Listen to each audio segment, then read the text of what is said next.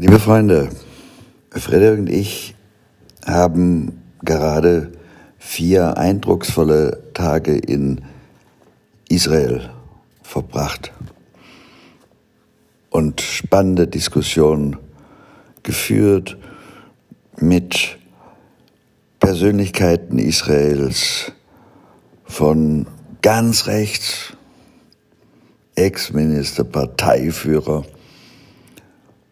und mit Menschen aus der Mitte, mit Menschen von links.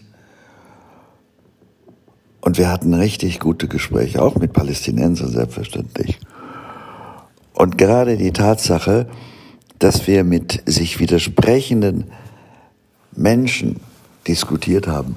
An einem Tag, glaube ich, waren es elf Stunden. Mir hat der Kopf gebrummt die Ohren haben geklingelt. Und das war eine richtig harte, spannende Diskussion mit, mit viel gegenseitigem Respekt.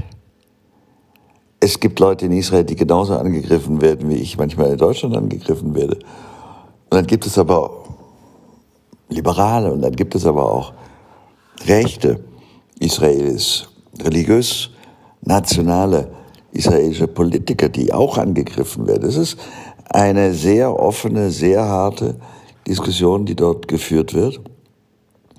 Und wir haben wie immer davon profitiert, dass wir mit allen Seiten gesprochen haben und dadurch auch einen sehr plastischen Eindruck bekommen haben. Unser Fazit, unser Ergebnis nach diesen vier Intensivtagen, oder waren es viereinhalb, vor allem in Jerusalem, aber auch Tel Aviv und wer weiß wo, rauf und runter. Unser Fazit war, die Entscheidung des amerikanischen Präsidenten, erstens, die israelischen Siedlungen auf palästinensischem Gebiet jetzt offiziell anzuerkennen, als legitim anzuerkennen, und zweitens, ganz Jerusalem, also auch Ostjerusalem, zur Hauptstadt Israels zu erklären, sind ein, ich würde das nennen, bewusster Versuch der Zwei-Staaten-Lösung, einer fairen Zwei-Staaten-Lösung, einen tödlichen Schlag zu versetzen.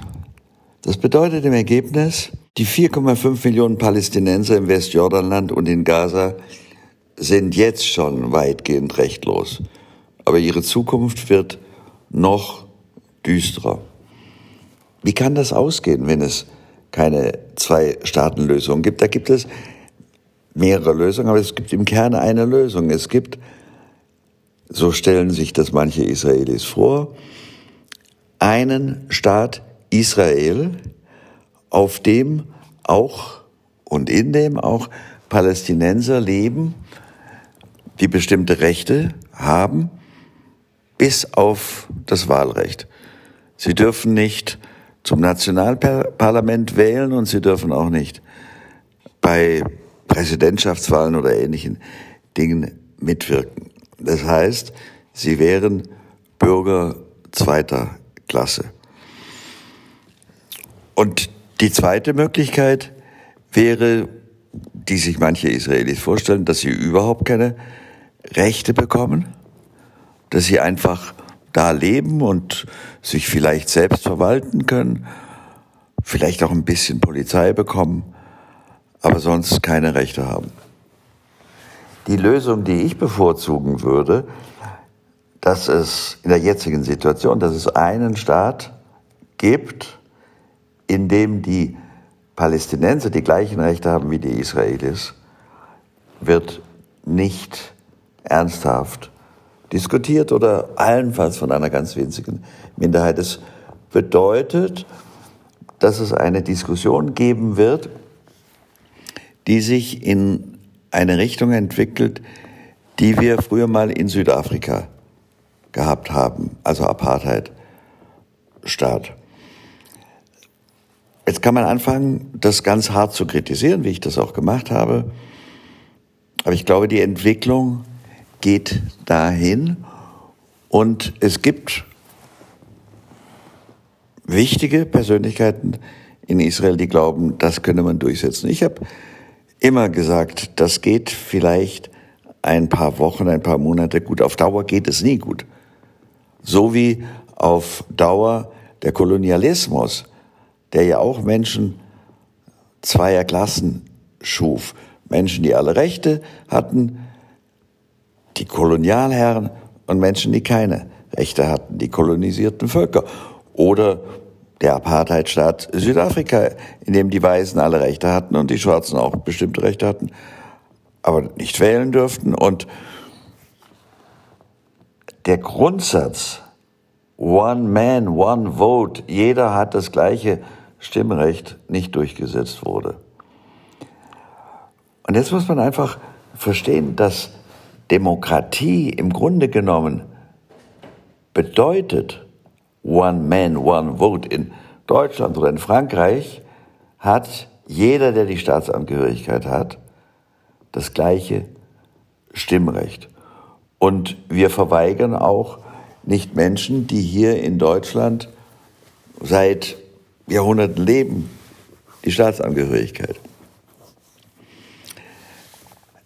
Das heißt, die Verweigerung gegenüber den Palästinensern, dass sie auch ein volles Stimmrecht haben in einem Staat Israel, Querstrich Palästinenser, bedeutet eigentlich, dass man das Grundprinzip der Demokratie nicht anerkennt.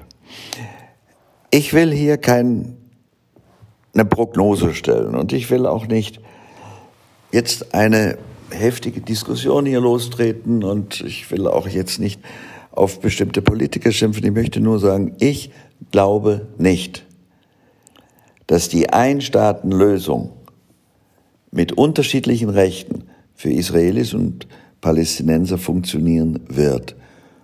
Und ich glaube nicht, dass diese Einstaatenlösung mit unterschiedlichen Rechten für Israelis und Palästinenser im Interesse Israels liegt. Ich glaube, dass das der Weg ins Desaster ist. Und das war für uns, für Friedrich und mich eigentlich die wichtigste Erkenntnis, dass hier gerade Weichen gestellt werden, die gefährlich sind für alle.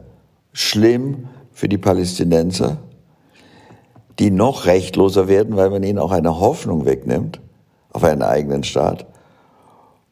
Und auch nicht gut für Israel, weil das daneben gehen wird. Und um diese Diskussion zu führen, waren wir dort, haben wir harte Gespräche geführt und da haben wir viel gelernt. Ich habe das auch auf Facebook gepostet und wir haben eine gute Diskussion bekommen. Spannend, soweit ich es überblicken konnte, fair, die wenigen antisemitischen oder anti-islamischen, anti-muslimischen Kommentare, die es gab, wenn sie Hasskommentare waren, haben wir wie immer gelöscht. Kurz zusammengefasst, wir stehen am Beginn einer sehr spannenden Zeit. Inzwischen, das merkt ihr an diesem Podcast, sind wir wieder in Deutschland gelandet, gestern Nacht in München. Und ich sitze in meiner Wohnung in München und mache mich gerade bereit für den Abflug nach Münster, wo unsere letzte deutsche Lesung stattfindet. Und dann gibt es noch Zürich in der Schweiz, wo wir auch noch eine Lesung machen werden in einer Woche.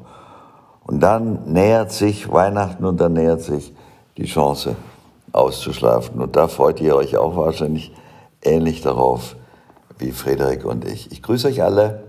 Bis zum nächsten Mal. Und dann vielleicht noch einen kleinen Tipp. Es gibt heute Sonntag ein längeres Interview, das Sonntagsinterview im Deutschlandfunk, das ich gegeben habe. Ich empfehle es euch sehr, das mal anzuhören.